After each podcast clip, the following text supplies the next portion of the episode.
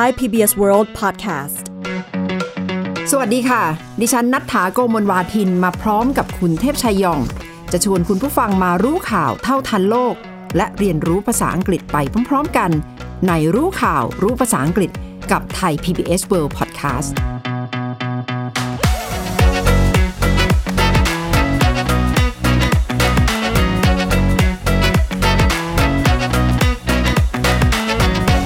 สวัสดีค่ะ คุณเทพชัยคะครับ สวัสดีครับ ข่าวใหญ่ในรอบสัปดาห์นี้ก็คงจะหนีไม่พ้นเรื่องรัฐประหารในเมียนมานะคะ ช็อกโลกไปตามๆกันทีเดียว รวมถึงคนเมียนมาก็เสียกำลังใจกันไม่น้อยครับก็คงเป็นเหตุการณ์ที่หลายคนหรือคนส่วนใหญ่ทั้งโลกคาดไม่ถึงนะครับ เพราะว่าถ้าเรามองย้อนกลับไปเนี่ยพม่าหรือเมียนมาเนี่ยก็อยู่ในเส้นทางที่กลับสู่ความเป็นประชาธิปไตย อย่างค่อนข้างชัดเจนใช่ไหมครับ เราได้รัฐบาลที่มาจากการเลือกตั้งนะครับแล้วก็องซานซูจี ซึ่งครั้งหนึ่งก็ถือว่าได้เป็นตัวแทนของเมียนมาในแง่ของประชาธิปไตยเนี่ยก็ดูเหมือนว่าก็จะเหมือนกับว่าก็มีบทบาททางด้านการเมืองอย่างชัดเจนอยู่แล้วนะครับ แต่ว่าอยู่ดีๆ มันก็เกิดการรัฐประหารขึ้นมา ซึ่งมันก็พูดง่ายก็คือทำให้เมียนมากลับไปสู่ยุคมืดที่ทหารปกครองประเทศอีกครั้งหนึ่งละนะและถ้าพูดถึงคำว่ายึดอำนาจ คำนี้ออกมาอย่างเป็นทางการก็มาจากผู้ประกาศข่าวของเมียนมานะคะ ที่ประกาศผ่านหน้าจอโทรทัศน์เนี่ยแหละค่ะ ก็เท่ากับเป็นสัญญาณแล้วว่าจากนี้ไปการออกอากาศทั้งหมดช่องทีวีต่างๆ ในเมียนมาก็จะเป็นเนื้อหาจากภาครัฐ ဖြည့်ရှင်းခြင်းမပြုပါကနိုင်ငံတော်၏ဒီမိုကရေစီရှောင်လန်းမှုတွင်အခက်အခဲများဖြစ်ပေါ်လာစေမည်ဖြစ်၍ဥပဒေနှင့်အညီဖြည့်ရှင်းရန်လိုအပ်ပါသဖြင့် คำว่าการยึดอำนาจ seize power seize power S E I Z E power อำนาจเนี่ยก็คือเป็นคำที่ใช้อธิบายการยึดอำนาจในครั้งนี้นะคะ แล้วจริงๆก็มีการตีความกันต่อว่า หมายถึงการทำรัฐประหารหรือว่าคูหรือไม่คำว่าคู C O U P อ่านว่าคูนะคะครับคุณผู้ฟังก็น่าจะได้ยินกันบ่อยอยู่แล้วค่ะ คูนี่มันเป็นคำย่อของคำว่าคูเดตา เป็นภาษาฝรั่งเศสนะครับ ใช้กันจนกระทั่งมันกลายเป็นศัพท์ที่ทุกคนรู้แล้วก็คือ การยึดอำนาจการปฏิวัตินะครับคูนี่เราใช้อธิบายไม่ใช่เฉพาะเหตุการณ์ทางด้านการเมืองแต่เพียงอย่างเดียวนะครับอะไรก็ตามที่มันเป็นการยึดอำนาจอย่างเช่น มีการเปลี่ยนผู้ถือหุ้น แล้วก็ผู้ถือหุ้นชุดใหม่เข้ามายึดอำนาจในการบริหารบริษัทเนี่ยมันก็เรียกเป็นคูได้นะครับ เพราะฉะนั้นเราจะเห็นบ่อยมากในวงการธุรกิจเนี่ย คำว่า board room cool board room ที่แปลว่าห้องประชุมของบอร์ดใช่ไหมครับห้องประชุมผู้บริหารเนี่ยแล้วมีคำว่า cool อยู่นะถ้ามันมีคำนี้เมื่อไหร่เนี่ยแสดงว่าบริษัทนี้มันถูกยึดไปละด้วยผู้บริหารอีกชุดหนึ่ง หรือผู้ถือหุ้นชุดใหม่เข้ามาก็ตามเนี่ยคำคำนี้ก็เลยมีความหมายที่ค่อนข้างที่จะมากกว่าเรื่องการเมืองละคำว่า cool นะครับ board room crew military ถ้าเป็นทหารก็แน่นอนนะครับ military coup d'etat ก็คือการยึดอำนาจทางการทหาร ตอนที่เมื่อคสชยึดอำนาจในเมืองไทยเมื่อ 6-7 ปีที่แล้วนะครับก็คำนี้ก็สื่อมวลชนทั่วโลกก็ใช้เหมือนกันนะครับค่ะแต่อเมริกาคุณนัฐายังลังเลใจใช่ไหมกว่าจะใช้คำว่าคูเนี่ยมันโอ้โหตั้งสองวันนะกว่าที่กระทรวงการต่างประเทศโฆษกของเขาเนี่ยจะยอมเรียกเหตุการณ์ที่เกิดขึ้นในเมียนมาว่าเป็นคูเนี่ยเขาคิดแล้วคิดอีกนะ เพราะว่าในอเมริกาเนี่ยคำว่าคูมันมีความหมายมากกว่าแค่การเรียกเหตุการณ์ที่เกิดขึ้นว่าเป็นคูอย่างเดียว ใช่ค่ะ เพราะว่าท่าทีของสหรัฐสำคัญมากนะคะ ด้วยความที่เป็นมหาอำนาจอันดับหนึ่งของโลก เวลาจะแสดงท่าทีเกี่ยวกับความเปลี่ยนแปลงที่เกิดขึ้นในแต่ละประเทศ คนก็จะจับตามอง เรื่องนี้ประธานาธิบดีโจไบเดนเองก็คงคิดหนักนะคะ คุณเทพชัย เพราะว่าสหรัฐเองก็มีผลประโยชน์มากมายในเมียนมาเช่นเดียวกัน และก็คงจะระมัดระวังเรื่องของภูมิรัฐศาสตร์ ตอนแรกเวลาออกมาพูดก็เลย ใช้คำพูดในทำนองที่ว่าเป็นการยึดอำนาจ โดยรัฐบาลทหาร โดยกองทัพก็คือ seize power แต่ว่าหลังจากนั้นสองสาวันก็มาใช้คำว่า coup แล้วก็เป็นท่าทีที่สอดคล้องกับประเทศอื่น ๆ โดยเฉพาะทางฝั่งตะวันตกที่ออกมาประนามการรัฐประหารในครั้งนี้ค่ะ ก็คือ condemn the coup condemning the coup ก็คือประนามแหละประนามใช่การที่ค่ะเกิดขึ้น มันมีความหมายมากว่าอเมริกาจะใช้คำว่าคูเรียกเหตุการณ์ที่เกิดขึ้นหรือไม่นะครับ เพราะว่ามันมีผลพวงที่ตามมาด้วยนะครับคือทางทำเนียบขาวก็อธิบายว่า ถ้ามันใช้คำว่าคูเมื่อไหร่เนี่ยมันจะมี significant consequences นะ consequences ก็คือผลที่ตามมา เพราะถ้าทันทีที่เรียกเหตุการณ์ที่เกิดขึ้นมาเป็นคูเนี่ยก็หมายความว่าความสัมพันธ์ของอเมริกากับประเทศนั้นๆเนี่ยก็จะต้องเปลี่ยนละนะครับความช่วยเหลือทางการทหารก็ต้องงดละ ความร่วมมือในด้านต่างๆ ก็ต้องยุติกันหมดละนะครับ สังเกตได้ดีนะครับว่าอเมริกานี่ก็เลือกปฏิบัติมากเลย บางประเทศเหตุการณ์เหมือนกันเปรียบเลย ทหารยึดอำนาจนะครับ อย่างย้อนไปที่อียิปต์เมื่อหลายปีที่แล้วจำได้ไหมครับ รัฐบาลโอบามาไม่ยอมเรียกเหตุการณ์ครั้งนั้นว่าเป็นคูนะ ตอนที่ทหารคนประธานาธิบดีโมฮัมหมัดมอซีจำได้ใช่ไหมครับ มีอาหรับสปริงตรงนั้นที่มีการมาเดินขบวนกันใช่ไหมถ้าจำได้ใช่ไหมครับ แต่ว่าโอบามา ไม่ยอมเรียกเหตุการณ์ที่เกิดขึ้นว่าเป็นคูเพราะถ้าเป็นคูเนี่ยก็หมายความว่าอเมริกาจะให้ความช่วยเหลือทางการทหารหรือว่าร่วมมือกับรัฐบาลที่ขึ้นมามีอำนาจไม่ได้เลยนะครับ แต่อเมริกาก็ถือว่าอียิปต์นี่เป็นพันธมิตรที่สำคัญมาก แล้วก็เผลอๆก็มีคนเชื่อว่าอเมริกาอยู่เบื้องหลังปฏิวัติด้วยหรือเปล่า ก็เป็นการคำนวณนะคะ สับแสงที่จะใช้เรียก เพราะว่าจะมีผลทางการเมือง และมีผลทางกฎหมายสำหรับการเมืองสหรัฐด้วย แต่ว่าสำหรับเมียนมากรณีนี้ ก็ให้โฆษกกระทรวงการต่างประเทศออกมาพูดนะคะ ประธานาธิบดีโจไบเดนไม่ได้พูดตรงๆ แต่ว่าเมื่อออกมาจากปากของโฆษกกระทรวงการต่างประเทศ ก็แสดงว่าสหรัฐคำนวณแล้ว พิจารณาแล้วก็ให้ใช้คำว่า การเปลี่ยนแปลงที่เกิดขึ้นก็คือการรัฐประหาร แต่ถ้าไปดูท่าทีของโลกตะวันตก และสหประชาชาติ ก็จะมีท่าทีประนามเหตุการณ์ที่เกิดขึ้นนี้อย่างชัดเจน The members of the Security Council expressed deep concern at the declaration of a state of emergency imposed in Myanmar by the military on the 1st of February and the arbitrary detention of members of the government, including State Councillor Aung San Suu Kyi and President Win Mint and others. They called for the immediate release of all those detained. ก็เป็นเสียงที่ออกมาโดยเอกอัครราชทูตอังกฤษประจำสหประชาชาตินะคะ ซึ่งเป็นหนึ่งในชาติสมาชิกถาวรคณะมนตรีความมั่นคงแห่งสหประชาชาติ ขอประนามการรัฐประหารที่เกิดขึ้นในเมียนมา ก็คือ condemning the coup เป็นท่าทีของโลกตะวันตกส่วนใหญ่นะคะ ที่แสดงความไม่พอใจต่อเหตุรัฐประหารที่เกิดขึ้น ซึ่ง ขณะนี้หมายความว่าประเทศก็กำลังปกครองด้วยกองทัพทหารหรือว่า military junta military junta คำนี้นะคะ J U N T A อ่านว่า junta จะก็แปลว่าคณะรัฐประหารนะครับก็คือเป็นคณะบริหารประเทศที่ขึ้นมามีอำนาจ หลังจากยึดอำนาจมานะครับคำจริงคำคำนี้เนี่ยก็เคยถูกสื่อมวลชนต่างประเทศเรียกคอสช ที่บ้านเราเหมือนกันนะครับ แต่ว่าพอทันทีที่ตั้งรัฐบาลเสร็จเนี่ยก็พยายามอธิบายเลยว่า จากนี้ไปไม่ควรจะเรียกรัฐบาลที่มาจากการหลังจากที่มีการรัฐประหารว่าเป็นหุนท่าแล้วเพราะเป็นรัฐบาลที่ไม่ใช่เป็นทหารปกครองนะครับ แต่ว่าอย่างว่าเมืองไทยก็ซับซ้อนหน่อยเพราะมีคอสชด้วย แล้วก็มีรัฐบาลด้วย เหมือนในเมียนมาขณะนี้ แล้วก็มีคอรมอชุดใหม่ใช่ไหมครับแล้วก็มีคณะบริหารรัฐขึ้นมาคล้ายๆกับคอสชบ้านเรา เป็นกลุ่มคนที่กลุ่มอำนาจจริง ๆ แล้วก็คุมการทำงานของคอรมออีกทีหนึ่งนะครับ ใช่ค่ะ ก็เป็นความเปลี่ยนแปลงที่เกิดขึ้นอย่างรวดเร็วนะคะ หลังจากที่กองทัพยึดอำนาจไปแล้ว ก่อรัฐประหารไปแล้วก็ประกาศสถานการณ์ฉุกเฉินนะคะ ใช้คำว่า declare one year state of emergency เวลาจะประกาศสถานการณ์ฉุกเฉินก็ใช้คำว่า declare นะคะ ประกาศ และสถานการณ์ฉุกเฉินก็คือ state of emergency สำหรับเมียนมานี้ก็ต้องเป็นเวลาหนึ่งปีจากนี้ไป ความจริงสัปดาห์ที่ผ่านมาทางคณะมนตรีความมั่นคงแห่งสหประชาชาติเนี่ยคนที่จะมีแถลงการออกมา เพื่อประนามเหตุการณ์ที่เกิดขึ้นในเมียนมานะครับ ถ้าออกมานี้ก็คงจะมีสับแสงมีวลีเยอะเลยที่เรามาคุยกันได้ในวันนี้ แต่บังเอิญจีนกับรัสเซียนะครับ ซึ่งเป็นสมาชิกถาวรของคณะมนตรีความมั่นคงเนี่ยไม่ยอม บอกว่า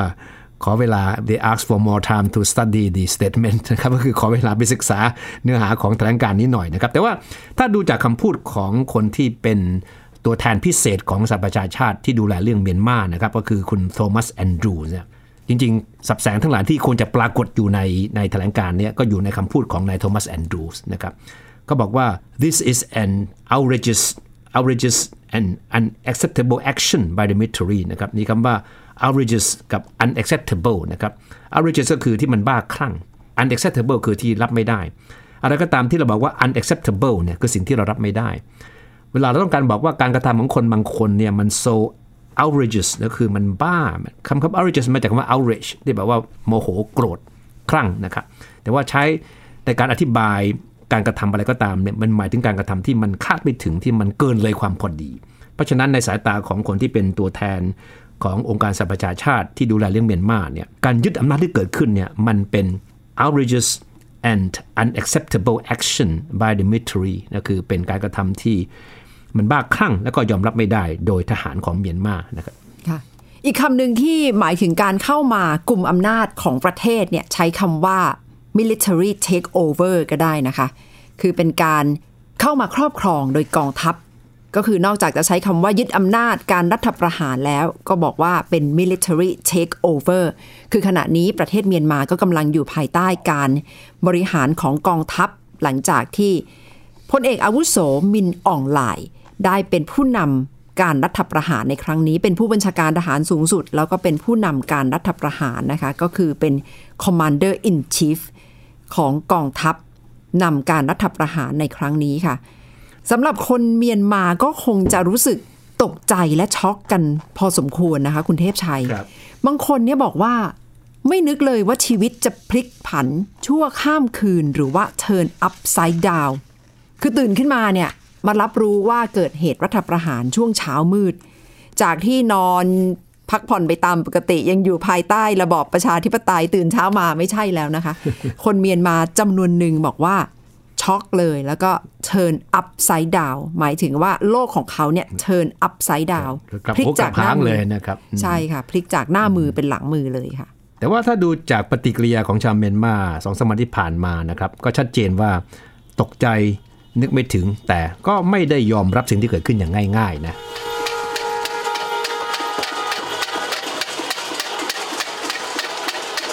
ก็เสียงที่ได้ยินก็คือเสียงตีเกราะเคาะไม้ ทุบหม้อทุบภาชนะทั้งหลายของชาว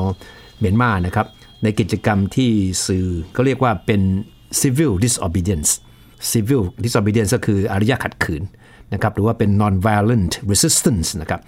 จากนี้ไปก็คงจะเห็นคำศัพท์สองคำนี้บ่อยขึ้นนะครับ เพราะว่า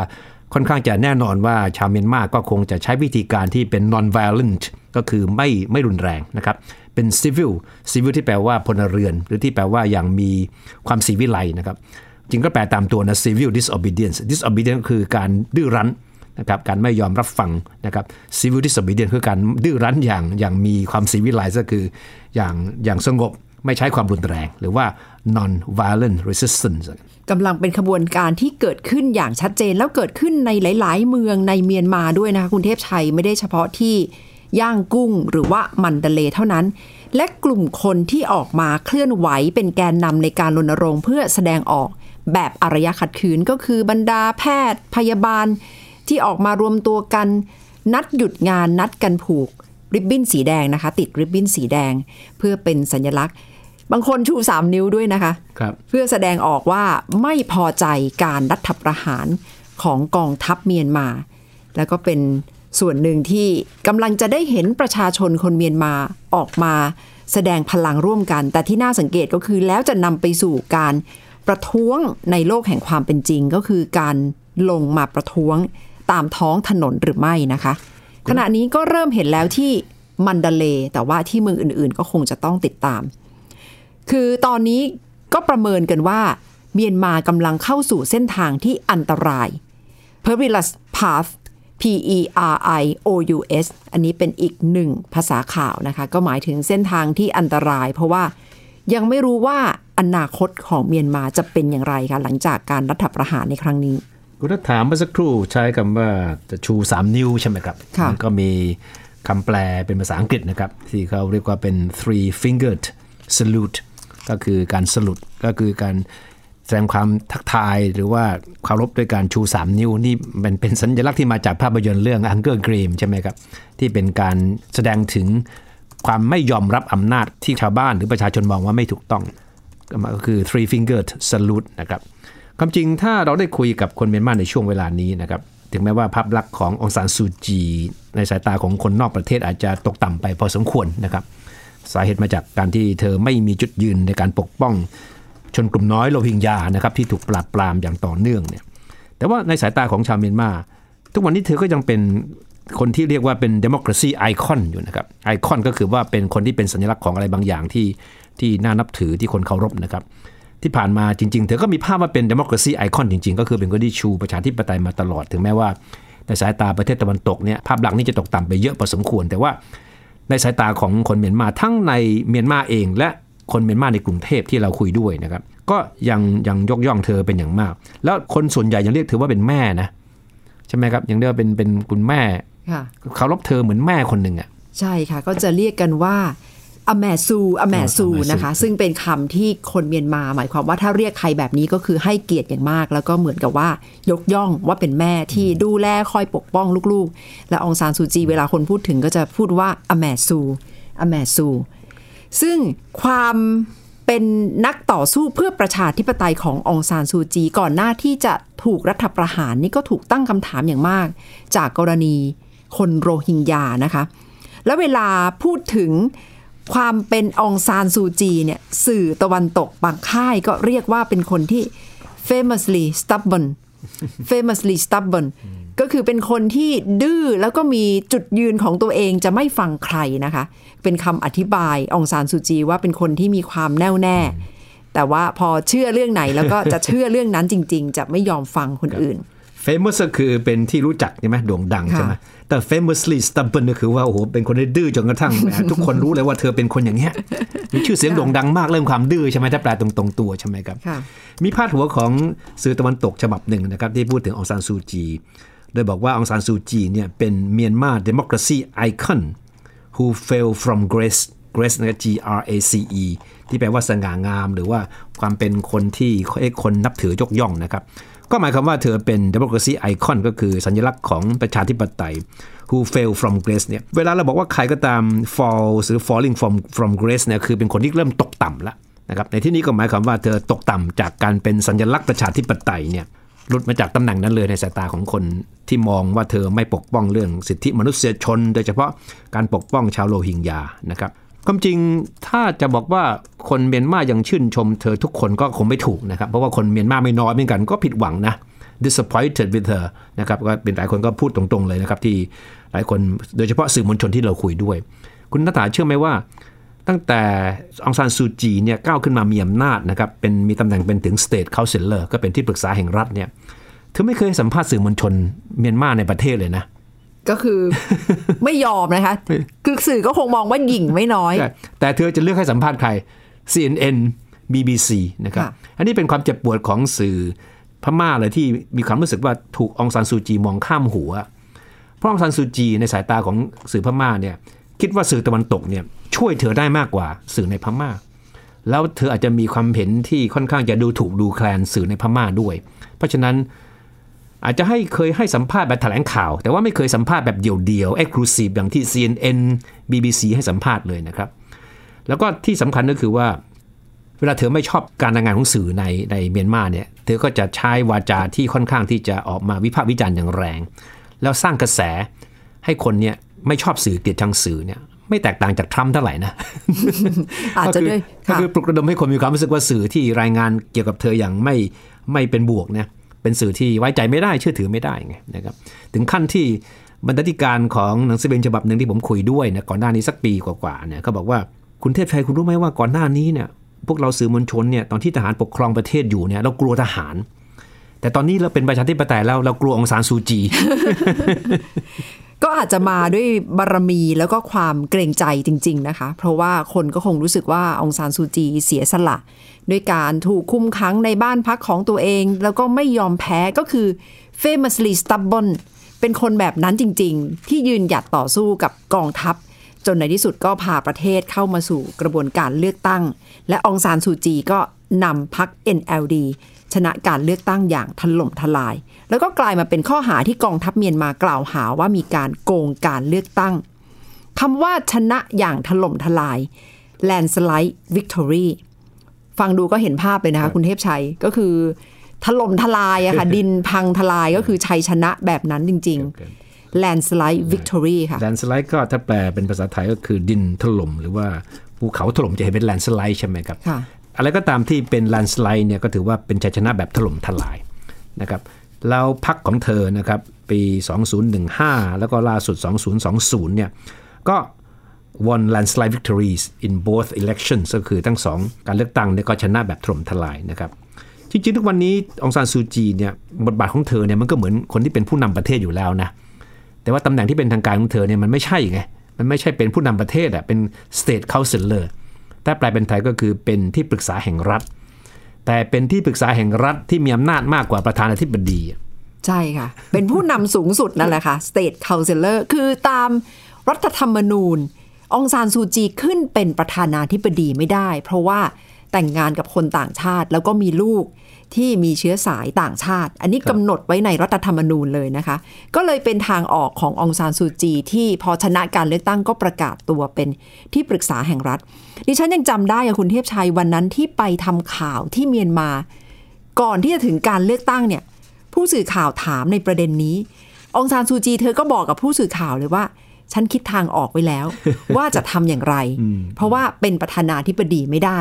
แต่เธอก็อุบไว้นะคะ ไม่ได้บอกกับใคร จนพอรู้ผลก็รู้ว่าได้ประกาศตัวเองเป็น state counselor หรือว่าที่ปรึกษาแห่งรัฐเนี่ยแหละค่ะ เพราะฉะนั้นตำแหน่งของเธอเนี่ยหรือบทบาทของเธอเนี่ยสื่อก็จะเรียกเธอว่าเป็น de facto leader นะครับ de facto de แล้วก็ f a c t o นะ de facto นี่แปลว่าโดยพฤติไหน เพราะฉะนั้นทุกวันนี้เวลาสื่อไทยเนี่ย พูดถึงองซานซูจี ก็จะเรียกว่าเธอในฐานะเป็นผู้นำโดยพฤติไหนนะก็ก็งงๆกันนะว่ามันมีด้วยเหรอผู้นำโดยพฤติไหนหรือนิติไหนใช่ไหมครับ แต่ว่านี่เป็นประเทศที่ไม่เหมือนใครไงนะครับเพราะว่าอย่างที่คุณนัฐาอธิบายไปว่ารัฐธรรมนูญเขียนไว้ชัดเจนว่าไม่มีทางเป็นประธานาธิบดีได้หรอกถึงชนะการเลือกตั้งถล่มทลายแค่ไหนก็ตามเพราะว่ารัฐธรรมนูญเขาห้าม คนที่เคย ที่แต่งงานกับชาวต่างชาติ หรือมีบุตรเป็นชาวต่างชาติ ซึ่งองซานซูจีก็แต่งงานกับชาวอังกฤษใช่ไหมครับแล้วก็ค่ะมีลูกกับสามีที่เป็นชาวอังกฤษเหมือนกัน ก็เลยถูกปิดกั้นทางออกก็คือเป็น de facto leader ก็แล้วกันก็เป็นผู้นำในพฤติกรรมก็ยังโอเคละเพราะไปไหนไปไหน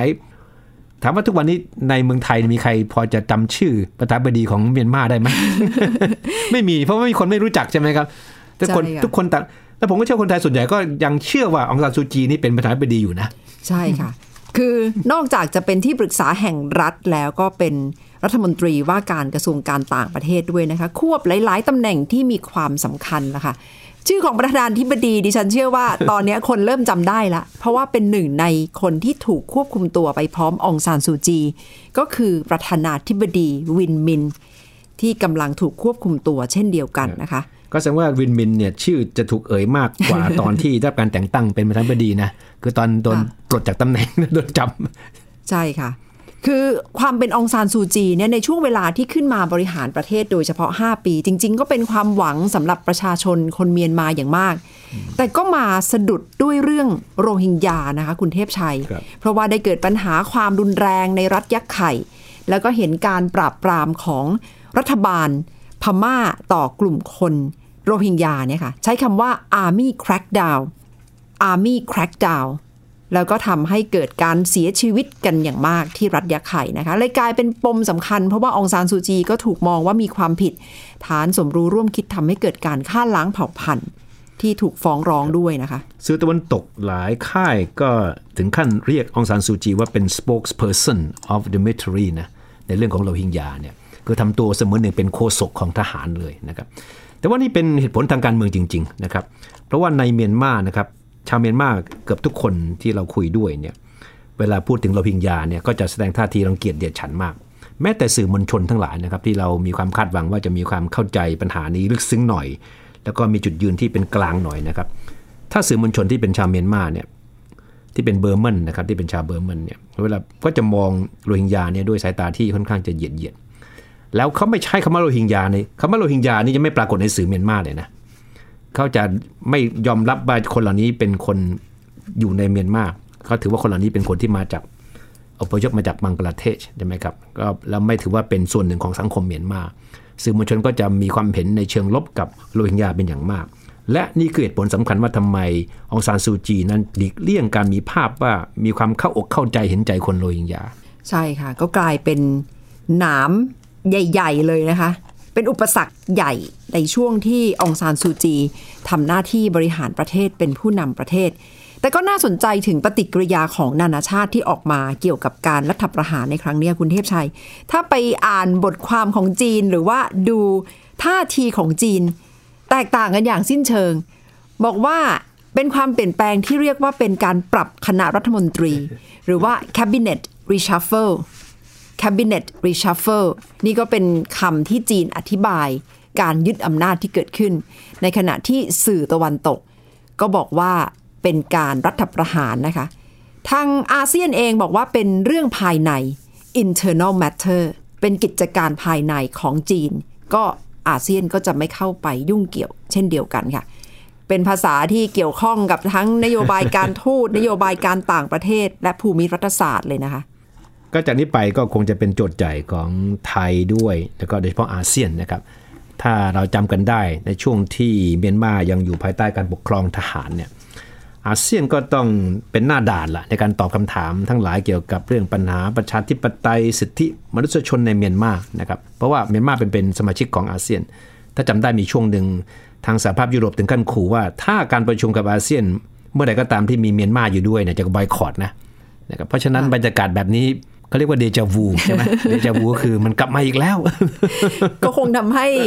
ประธานอาเซียนผู้นำประเทศต่างๆ ในอาเซียนคงจะกระอักกระอ่วนกันไม่น้อยนะคะ ช่วงนี้อาจจะต้องยกหูคุยกันปรึกษาหารือกันหรือไม่ว่าแล้วจะวางจุดยืนในกรณีเมียนมาอย่างไร แต่จริง ๆ ถึงแม้จะถูกกดดันมาตลอดแต่ว่าอาเซียนก็เอาตัวรอดมาได้ใช่ไหมคุณเทพชัย ด้วยหลักการ non interference ใช่นะครัคะบ non interference แล้วก็ตัดแปลงมากลายเป็น constructive engagement ถ้าจำได้ใช่ไหมครับ constructive engagement ก็คือการมีสัมพันธ์อย่างสร้างสรรค์ นี่เป็นคำที่คุณสุรินทร์พิสุวรรณอดีตรัฐมนตรีว่าการกระทรวงการต่างประเทศนะครับ แล้วก็เป็นอดีตเลขาธิการของอาเซียนเนี่ยเป็นคนผลักดันให้ใช้แนวทางนี้ก็คือ การเข้าไปมีปฏิสัมพันธ์กับเมียนมาในยุคนั้นนะครับอย่างสร้างสรรค์ ก็คือไม่ใช่คำว่าเข้าไปแทรกแซง interference ไม่เอา แต่ว่าเข้าไปคุยด้วย และคุยอย่างสร้างสรรค์ด้วยนะ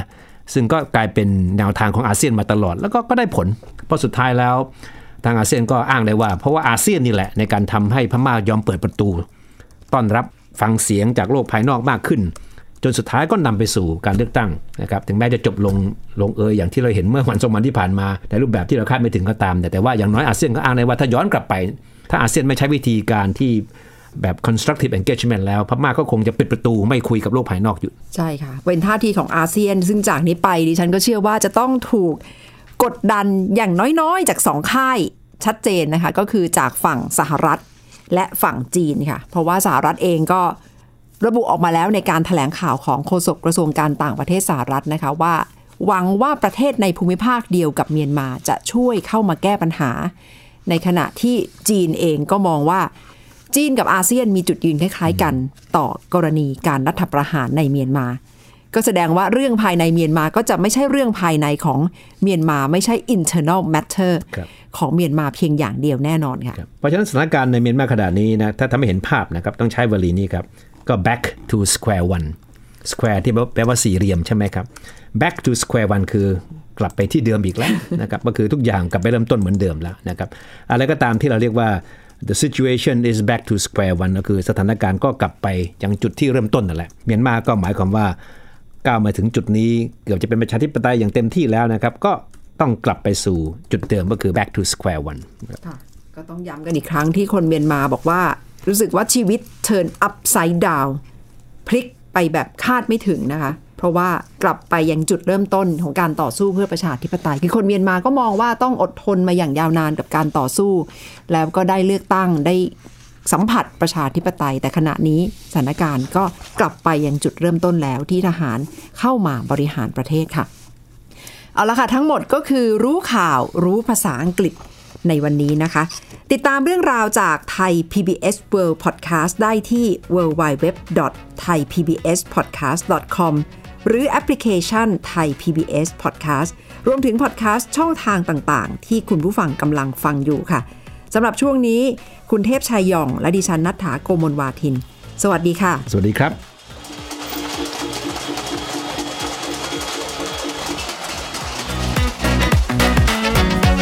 Thai PBS podcast. View the world via the voice.